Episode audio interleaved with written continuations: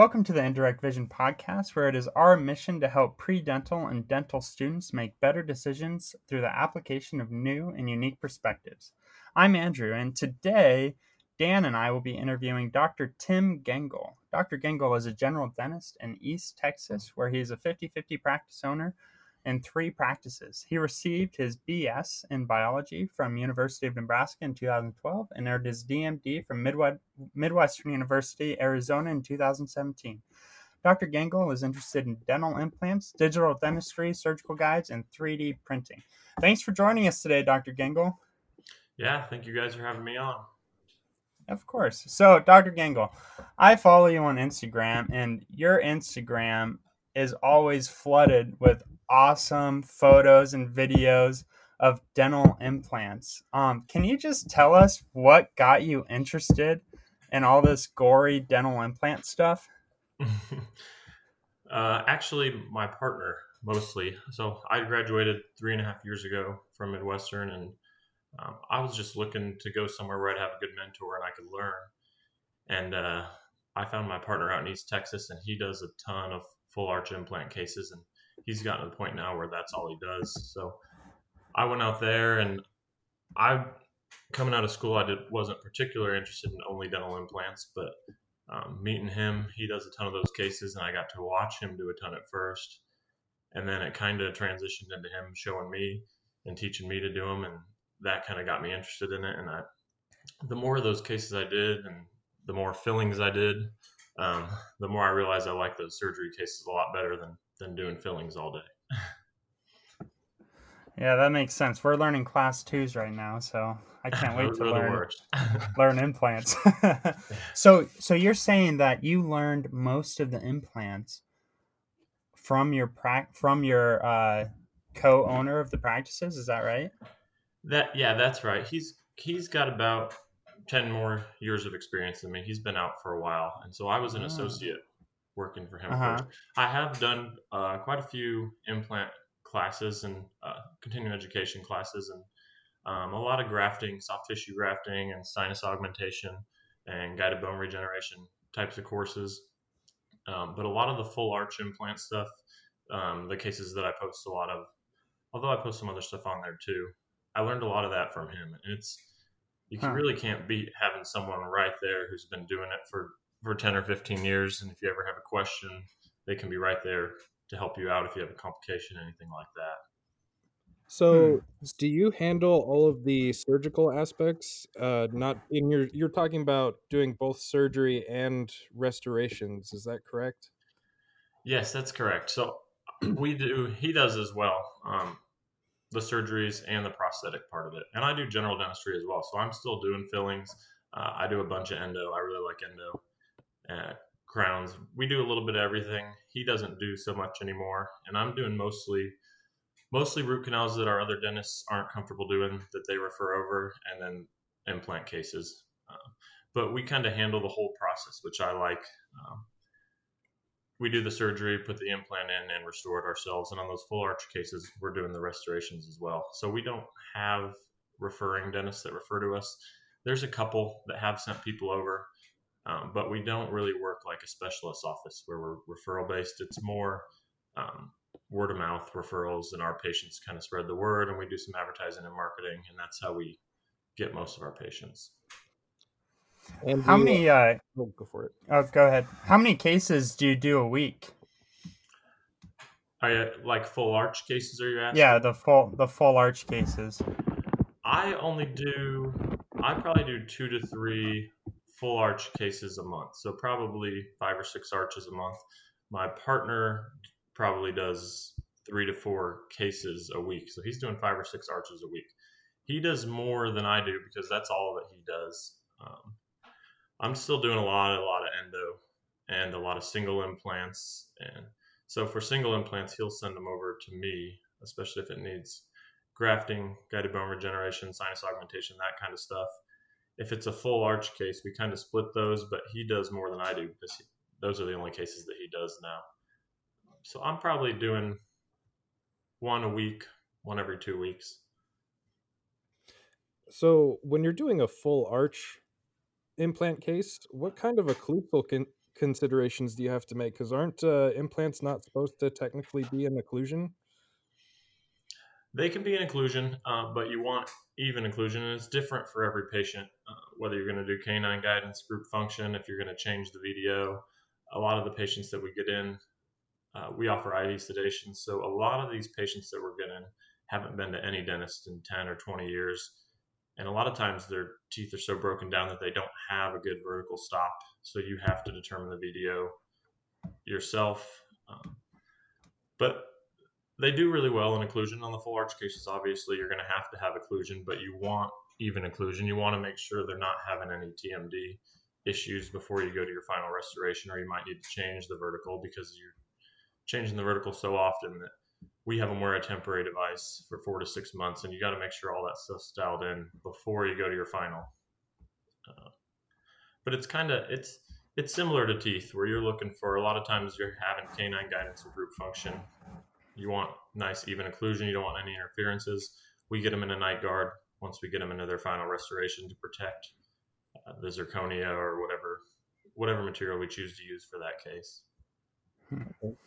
So, Dr. Gengel, you mentioned that you you took a few CE classes and implants after graduation.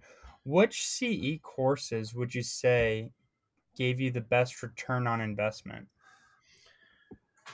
As far as implants go, um, we place Hiossen implants, and I did the Hiossen. It's called the Surgical Master Course. The guy that taught it, it's taught by several different people, but the guy that did it when I went was named David Chong.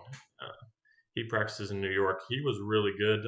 I think as far as implant courses that I've taken outside of just hands-on mentorship in my office, that's probably the one that I got the most out of. It covered implants and soft tissue grafting and bone grafting. And it was more of an advanced course. They also have a basic surgical course through Hiossen but that's probably the one that I got the most out of. And maybe it's because it was one of the more recent ones, so I was a little more experienced before I went to that one. Because um, I also did a there's one called Russo Seminars that's in South Carolina as a grafting course. I went to that. That was really good. Um, I'm big into surgical guides. I love 3D printing and designing the prosthetics first, and then working back to base the implant position off of that almost all of the implants that I place, I'll place with a 3D printed surgical guide that I designed in our office. Uh, for that, I Corey Glenn, I don't know, he works for Blue Sky Bio. He does a lot of free videos online, but he also does continuing education courses. I took his comprehensive guided surgery course and his full arch course, um, and it's mostly doesn't teach surgery as much as it's teaching the surgical guide part of it.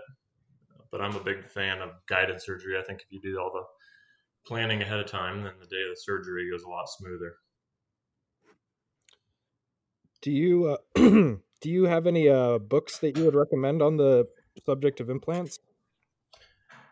Um, I like I said, I haven't read a ton of books on implants. I've done more um, CE in person and online CE. Right now, I'm working on, and it's pretty good. The California Implant Institute and UNLV have an online implant continuum I think it's 300 CE hours, and I'm about halfway through.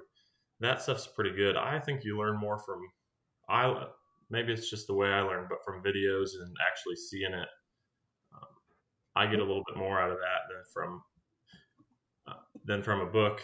And even Instagram, meeting people on there. I've met. I just started posting on there in late June, so a little less than six months ago. And I've met a ton of people on there that have helped out with a lot of cases. People like Dr. Sonata, who you guys had on here. His mm-hmm. stuff is crazy good. kind of gives you a goal to work towards. Uh, but building a network of people like that, where when you have questions to bounce off them, a lot of those guys are real responsive and they'll help you out when you have questions as well. Yeah, and we want to give you a little shout out. Um, what's your Instagram name? What's your Instagram tag? My Instagram is at T Gengel, like my name, T G E N G E L D M D. Got it. So at T Tim Gengel, DMD. T Gengel, DMD. Oh, T Gengel, DMD. Yeah, definitely check it out because I I follow you and I watch like all of your videos. and your stories, and they're they're really cool. Um, so Dr. Gengel, why do you why do you think that not every dentist does implants? I think it's becoming more and more common, uh, but I think part of it is that people are nervous about implants and and surgery because there's a lot of dentists out there that don't do surgical extractions and they'll refer all that kind of stuff. And you do have to have a little bit more knowledge when you start getting into even surgical extractions. Um, some people are real nervous about reflecting a flap because they're just doing fillings crowns, and there's nothing nothing wrong with that. But if you if you do the right CE and talk to people who've been doing it, it's it's really something that I enjoy doing. So I've gotten into the surgery part of it, but I think part of it is a fear factor that what if something goes wrong, and it keeps keeps people from diving into it. Um, and I would say that's where another area where a good mentor helps because if you are nervous about that kind of stuff, so having someone with a ton of experience there to help you can jump you forward a long way uh, because you don't have to be so worried about it. Um, How long did you? Um, Uh, how long did it take you before you felt uh, extremely competent at the uh, implant part? So we got to place a few implants in school, but I definitely didn't feel real, real ready to go on implants coming straight out of school. It probably took a year or so, and really the key is just go one step at a time. Start with the easier cases. Uh, maxillary molars, premolars have a nice wide ridge and plenty of height. Start with cases like that and just work your way up. Don't try and jump into a really tough case for your first one if you start placing into nice wide ridges with a bunch of bone and you get real comfortable with those you can kind of move up to the next the next step. Um, i would avoid anterior cases at first or anything with a real thin ridge that's going to need grafting or anything where you're real tight on space going to the nerve canal or something like that. But just start with easy cases just like anything. One step at a time work your way up and you slowly take on more difficult cases and you just get comfortable with it but it it takes a couple of years and the full arch cases definitely take longer. That's not something that you, i would start with. That's some that's one of those things where when i started off as an associate three three and a half years ago i when my schedule was slow i would just go in and watch my partner do those big surgeries. Hmm. uh, and so i got to see a bunch of them before i ever did one. And then once i got comfortable with single implants and grafting, then I kind of moved on to doing some of those full arch cases, starting with kind of as a logical next step, the two implant lower overdentures are a good place to start getting into kind of a, a full arch, if you would, uh, restoration, because those are a little bit of the easier full arch cases and, and work your way up and just have somebody that knows knows what they're doing available to bounce questions off of because um, Hmm. these days with the internet and social media you can build a network meet a lot of people on there or even just with group messages with classmates once you get out of dental school if you have classmates that are doing a lot of something that you want to do just kind of keep in touch with them and it's almost like a study group um, in some of these group text messages where me and some of my buddies from dental school will bounce questions off each other Yeah, that I mean, community is huge, and you can learn so much from other people. Um, but what what do you do? I mean, after three and a half years of practicing, I'm I'm sure that not every implant has gone perfectly. What do you do when an implant doesn't go the way you planned, and how do you overcome that fear of maybe making a mistake again? yeah, they definitely don't go perfectly. And like anything, it's kind of a learning experience, and you're gonna make some some little mistakes, and you learn from them. And it's not always something that you did if an implant fails. I mean, implants are about 96 to 98 percent successful, so you're gonna have a few out of a hundred that are gonna fail. Um, everybody has failures. If they tell you that they don't, then they're either lying to you or they haven't done that many implants. but uh, I think pre-planning and case selection is huge to keep your success rate high. You got to watch out for smokers and people with uncontrolled diabetes if their A1Cs. That's one of the things we always check before we'll place an implant on someone who's diabetic is make sure that uh, it's well controlled and that their A1C is not real high, or we'll talk to them about about diet and lifestyle and working on getting that down before we'll do implants because um, that's one of the things that'll cause implants to fail. And uh, when you do have one fail, you always want to try and learn from it and find out why. And sometimes there's not a real obvious reason. Um, but you're definitely going to have implants fail. And you take the implant out and you graft and you try and see what went wrong the first time and correct it, come back in four to six months and place another one.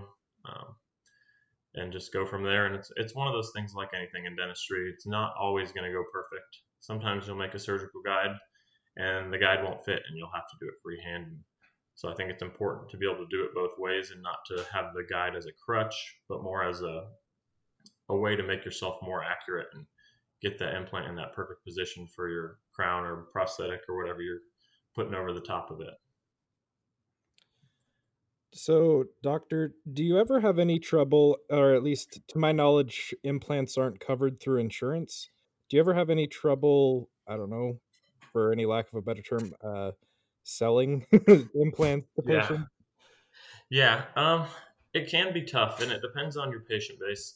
Our offices are two or three of them are fee for service, and so we're not in network with any insurances. I do think some insurances have implant coverage. I'm not super familiar because we do have insurance coordinators that that kind of come in and talk to the patients about all that stuff. But there are patients that will opt for a bridge over an implant a lot of times because insurance will cover it. Uh, and sometimes that just makes sense for for that patient if it's something that an implant's not something they can afford financially and their insurance will cover a lot on a bridge. Maybe it makes more sense for them to do a bridge because that's their only option or leaving a missing tooth there.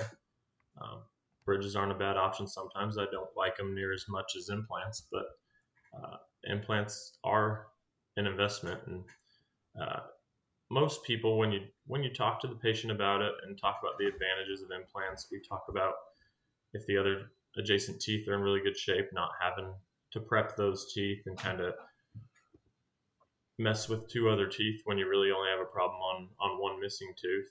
We'll kind of talk them through it and most people see the advantage long term of of not doing something like a bridge or leaving the missing space but it's really up to the patient. All you can do is give them the information and and then a treatment plan and, and let them decide from there.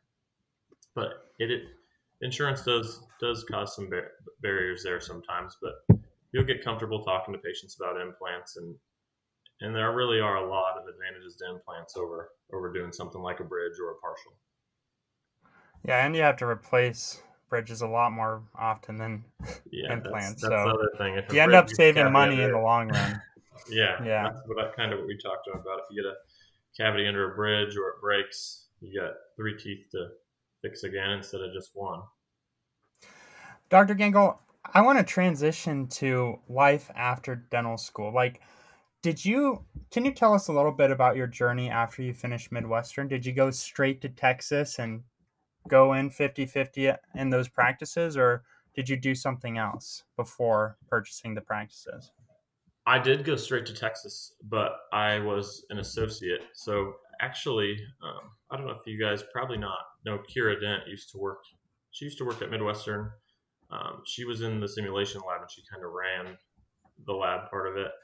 She left and started a, a group that I don't think, or a business, I don't think she has it anymore, but she helped connect dentists who were looking for associates with um, other dentists that were looking for associate positions, which coming out of school was me. And so I filled out her form that she had and uh, told her that I was looking to live somewhere warm because I got used to Arizona and I wasn't looking to come back to the Nebraska cold or anything like that. And so I wasn't particularly looking for Texas, but she texted me and said, Hey, I got an awesome practice in Texas if you'd be interested. They're looking for an associate. And so I flew out to East Texas and met my partner, Dr. Kendall, at the time, who was my um, my boss, and interviewed with him. And it just seemed like a good fit. And he was doing these awesome cases, and he seemed like a great guy who'd be fun fun to work with, easygoing. Um, so yeah, I went straight out to East Texas and started as an associate. And then we ended up buying a practice together, not the one that I worked in. Uh, it was more of a startup. We bought the building and, ended a startup about two years ago, and that's still working on growing. It's our slowest office. The startup is is tough, uh, and then this past year actually, I ended up buying in in May. So it was kind of a crazy time to buy in because it was during all the the COVID shutdown stuff. We had just reopened, but he had two offices about an hour apart. The one I worked in was one of them. And so I bought into those two as a 50 50 partner also, so that we're now 50 50 partners in all three offices that we have. So, can you tell us why did you choose to do a startup instead of just buying an existing practice? Uh, that's a good question. A startup's a lot more work. if I could go back, I don't know if I'd do it again because it's a lot more work to get off the ground and it's a lot more difficult compared to buying an existing office. Um, the office that we bought was a dentist office already, and the guy kind of closed down and turned the keys into the bank, and the bank owned the building. So we didn't actually buy the practice. We just bought the building, and it came with a bunch of dental equipment that was already in there because the guy had kind of walked away from the office and turned everything into the bank. So we went out there and looked at it and decided um, that it looked like a good opportunity, and we were looking to bring on some more dentists, and so uh, we ended up buying that and doing it as a startup. And I'll tell you, startups is a lot of work and a lot of upfront investment and lots of marketing.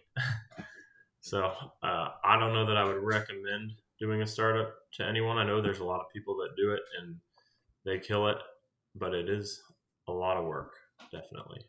Do you feel like you're pulling yourself between three different practices, maybe spreading yourself too thin? Maybe that's why the startup has been difficult, or? Um, it, I think it would be easier if you're the the dentist in the office, but not really because I don't do. I've been lucky. We had an office manager that's awesome when I started, and she goes between all the offices and kind of keeps everything together. So I don't go out to that other office very often. I don't do a lot of work for it. She does a lot of it. Um, it's a big investment up front, and I was doing more before, but I really don't feel spread too thin now because I I rarely have to do anything for that other office, and it's kind of getting going. But she does a lot of stuff for it. So having a good team around you to where you're not trying to do too much at once is a key. If you find hire somebody and find that they're a key person, um, she's been with my working with my partner for almost as long as he's been practicing. So finding some people like that, key team members, can make your life a lot easier. Yeah, and you recently you said you bought the practice in May, right? Yeah, the one that I work in, and then the other one that was not a startup. I bought into those towards the end of May. So we actually yeah, were going so, through all our all our process of buying in while we weren't even open in March and April because we were closed down for coronavirus. So that was interesting process. Yeah. So, so I mean, you're not even a year in. Of course, it's going to be difficult right away, but I think in the long run, you'll be happy that you did all that. Um, yeah. can we talk? Can we talk about the 50-50 practice ownership? Um, why did you choose to do the 50-50 and what are some of the benefits of doing it that way? Well, I, I always kind of wanted a partner. I actually looked at buying an office straight out of school with one of my dental school buddies just because it's fun to have somebody to work with and bounce ideas off of. And I didn't want to be that dentist that's sitting there isolated by himself. That's kind of why I enjoy the Instagram and these CE classes too. You build a network, you meet a bunch of people, and it's fun having other dentists to talk with. Even when I'm out hanging out with friends back from dental school, we still talk about teeth half the time. It's I been lucky to really enjoy dentistry. Um, but I I went in with my partner as an I was an associate, and he offered for me to buy in 50-50, uh, which excited me. I would want equal partnership, and that's kind of what he wanted. Uh, and it makes feels good that he values me and want, wants me to stay there long term and be a 50-50 partner in all the practices. Um, so it wasn't really something that I necessarily chose, but it was something that I was real happy about. And um, having a partner is a lot of fun. Having somebody to, to bounce stuff off of and talk talk dentistry with, and uh, get excited when you're growing and when you get wins. And um, work through it with when you have frustrating times. It's Hmm. I like having a partner. You just got to make sure you find somebody that you fit well with. I wouldn't I wouldn't jump into a partnership with someone that you'd never worked with before because I know that a lot of them Hmm. can go poorly. Hmm. That makes sense. Um, and while we're on that topic of your partner, let's talk about mentorship. Um, Dan and I were talking before this, and I have a very positive connotation to the word mentorship, and Dan has a more negative connotation to the word mentorship. Can you tell us, can you convince Dan the benefits of having a mentor? Well, it, yeah, and I think a lot of people do get a little bit of a bad taste because a lot of times coming out and starting associateships, I think I got really lucky that the first one that I went to was a good fit because a lot of people that I know have gone through a lot of bad fits and had people that were mentors that kind of I wouldn't say they sold themselves as mentors, but then they there's a lot of people that'll take all the good cases, not real aren't really interested in helping you grow and are more interested in them being able to do the cases they want to do and you doing all the stuff that they don't want to do. So there's definitely uh, bad fits out there. But as far as the good side of mentorship, if you find a good mentor who's truly interested in growing people and growing you, it I if I went out and bought an office by myself, I don't think I would be doing a third of the cases that I'm doing now because it propelled me forward having him to teach me, uh, do it hands on. I think it would take me 10 or 15 years by myself to get to where I've, I'm comfortable doing some of the procedures that I'm doing because I've had a mentor to teach me along the way. So I think that's kind of shot me ahead. Um, and I've, I've learned a lot that I wouldn't have learned if I was trying to do it by myself. So Hmm. my biggest thing is make sure you find a mentor, but don't trust just anyone. Um, you got to feel it out. If, if something feels fishy, it probably is. Find somebody who seems like a good person, who's interested in growing, seems like they're interested in growing you and not just themselves and isn't completely money focused. So it's hard to find a good mentor. And I think I just got really, really lucky. Um, but if you find someone who's who's willing to help you grow, I, I don't think there's much better way. I don't think there's any continuing education course that can compare to that um, or any books that you can read, anything like that. Mm. Yeah, that that makes a lot of sense. Um, you kind of talked about this, but I want to go into it a little deeper. What qualities do you think make an ideal mentor and mentoree? Yeah, well, mentoree, you got to be willing to learn. Um, you got to be willing to admit that you don't know everything because you really don't. You learn a ton your first couple years out of dental school, and I think we're really lucky because Midwestern gives you such a good clinical experience. Um, because I've met other dentists that have come from other schools that have said they've done eight or ten crowns in school, and that was their requirement, and all these numbers. And we tell them, I kind of tell them what our experience is like, and their minds are blown by the patient base that we have out in, in there. So I think we're lucky that we get a good clinical experience and kind of get a head start that way. Um, but even still, just as far as going in, you got to know that you don't know everything. Have an open mind, be driven and willing to learn, and just hungry for information. Um, but as far as looking for a mentor and finding good qualities in mentor, find somebody that that doesn't seem real like they're super money driven. Obviously, you want to get somebody who's successful, but look at the cases they're doing. Find somebody who's doing the cases that you want to do and they're doing a great job at them. Um, go have lunch with them, meet them, make sure they seem like a down to earth person who's interested in in helping you grow.